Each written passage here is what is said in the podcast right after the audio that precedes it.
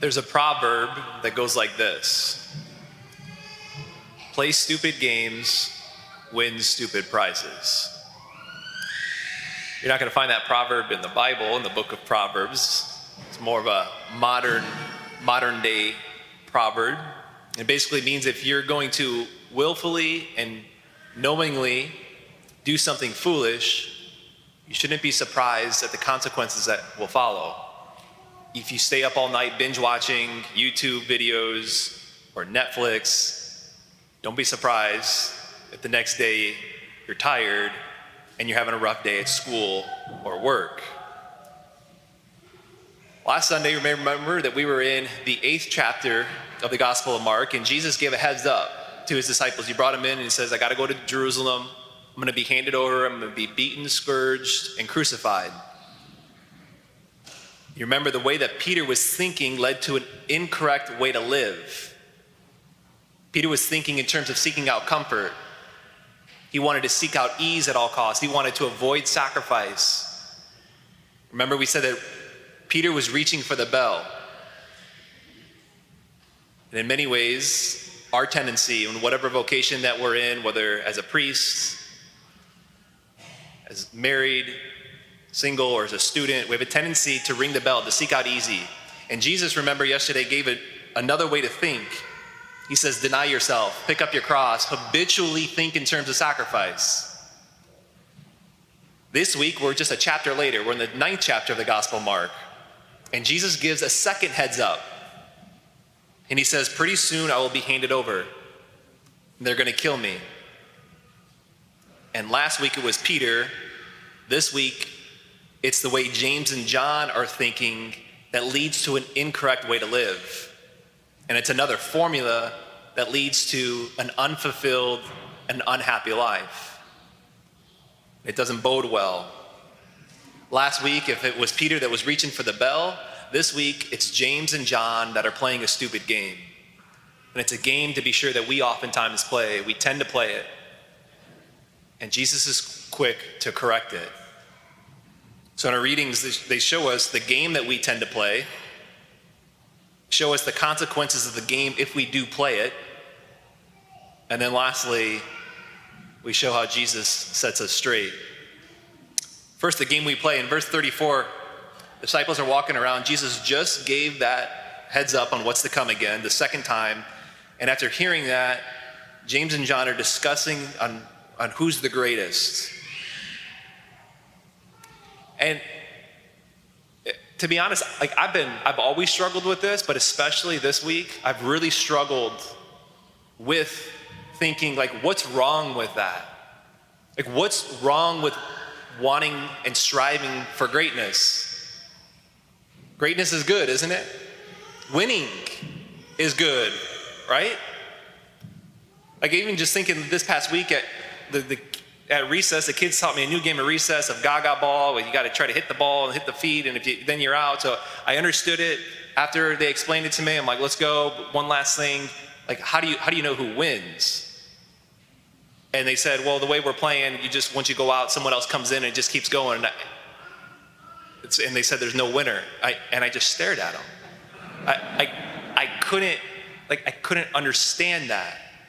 Like, it, it, it's hard for me striving for excellence, ambition, striving for greatness. They're good things. God wants us to be great, God wants us to be saints. But that's not what's going on here in the hearts of James and John. And Jesus sniffs it out. He sniffs out that they're playing the game of jealousy and selfish ambition. And it's a game to be sure that we tend to play more and more today. In the fast paced, hustle bustle culture in which we live, the highly competitive, maybe even cutthroat society that we live in to get on top. The comparative game that we play, which has always been the case in the, in the human history, but it's even more on the focus today with regards to social media of always looking, always comparing, and always seeing. And deep within us, just this tendency we have to step on other people in order for us to rise, to build up our ego, to rise the ladder, to succeed, to seek out honor. That's a strong pull for us today. And it's not a smart game to play because there's consequences. And we hear of those consequences when we play the game of selfish ambition. To hear that answer, to hear the consequences, we hear it in our second reading in the book of James. We've been working through the book of James, and here we're in the third chapter, and that first verse that we heard in verse 16 sets the, sets the stage and gives us the consequences right up front, real quick. It says, Beloved, where jealousy and selfish ambition exist, there is disorder in every foul practice. The pull to be on top, the pull to make more money, to be greatest, if it's linked to self seeking honor, prestige, to keep up with the Joneses, to have more, disorder follows. The Bible says disorder always follows. There's a mess. Things become out of line and out of place. And I think it happens subtly and innocently enough. I'm working more, spending less time with my family. I'm just, I'm, perf- I'm, I'm being a better provider for my family. The desire to be the best in whatever, to be the best athlete in this or that, the best lawyer, the highest position at the firm. Those are good things. But you can easily see how worldly honor and recognition can easily be attached to it. And then it, it's the, the building of the ego can be attached to it.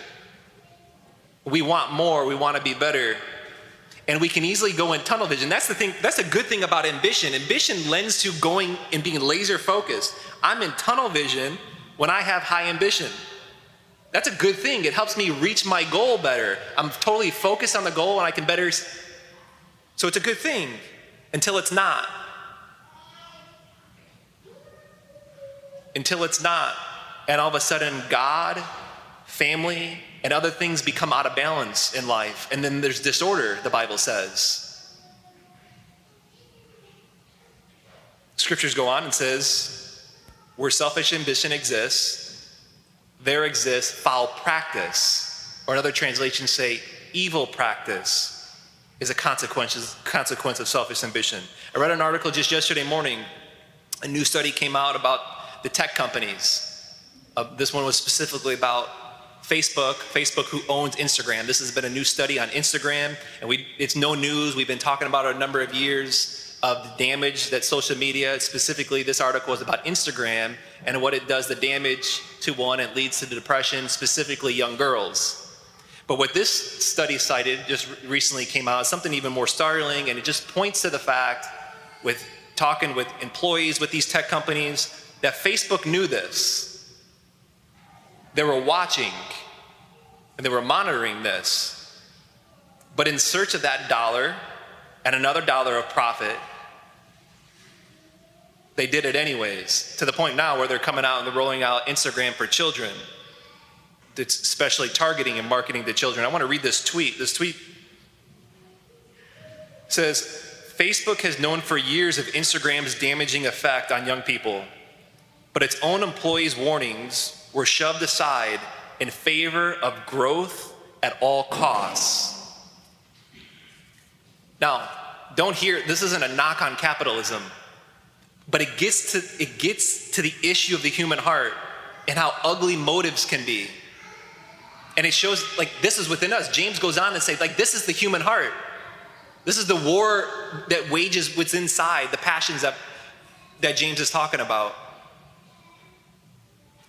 The self ambition, we can go in tunnel vision and not even care about doing foul practice to further the ego, to be the best, to make more money, even if it's at the expense of others. And I think it's important to say in an affluent area in which, in which we live here, it's important to realize the effect that this has on children or can have on children. If children get a sense of an unhealthy expectation from their surroundings, from school, from parents, what have you, and that unhealthy expectation is linked to selfish ambition, they get that sense that it can easily lead to anxiety, depression, to look for an escape from the pressure. Now, no one knows the motives of, of a heart other than ourselves, and it takes time for self self awareness and self reflection for that to come out. Only God and ourselves know that. It's not a game of judgment to look at others and say, this, oh, well, this person's done this, they've accomplished this, look at them. We don't know that. Only we know if we're playing the foolish game. But James says it's, it's the war that wages within all the hearts. So, to some degree, we all need to be set straight. And as Jesus does, he always does. Here he is, he's set straight, being set straight. Jesus hears the stupid game of the ego. He hears the stupid game of the selfish ambition of G- that James and John are playing, and he's quick to call it out. He brings them in. As he corrected Peter last week for the tendency to ring the bell, he calls Peter and James out for playing the stupid game. And as they're arguing after they just heard Jesus again, what's to come, they're arguing to be the greatest. And in verse 35, Jesus says this If anyone wishes to be first, he shall be the last of all and the servant of all. Doing things for other people is more rewarding than virtually anything else that one can do.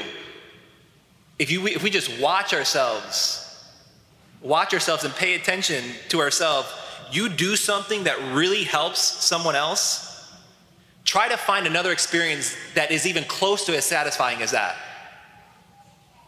You can't. It puts things in order. It's true greatness. It's the way of the gospel. It's the way of Jesus. When we serve, we are quickly pulled from the ego, quickly pulled from the spot of the mode that we are for selfish ambition that says, Look at me, build myself up.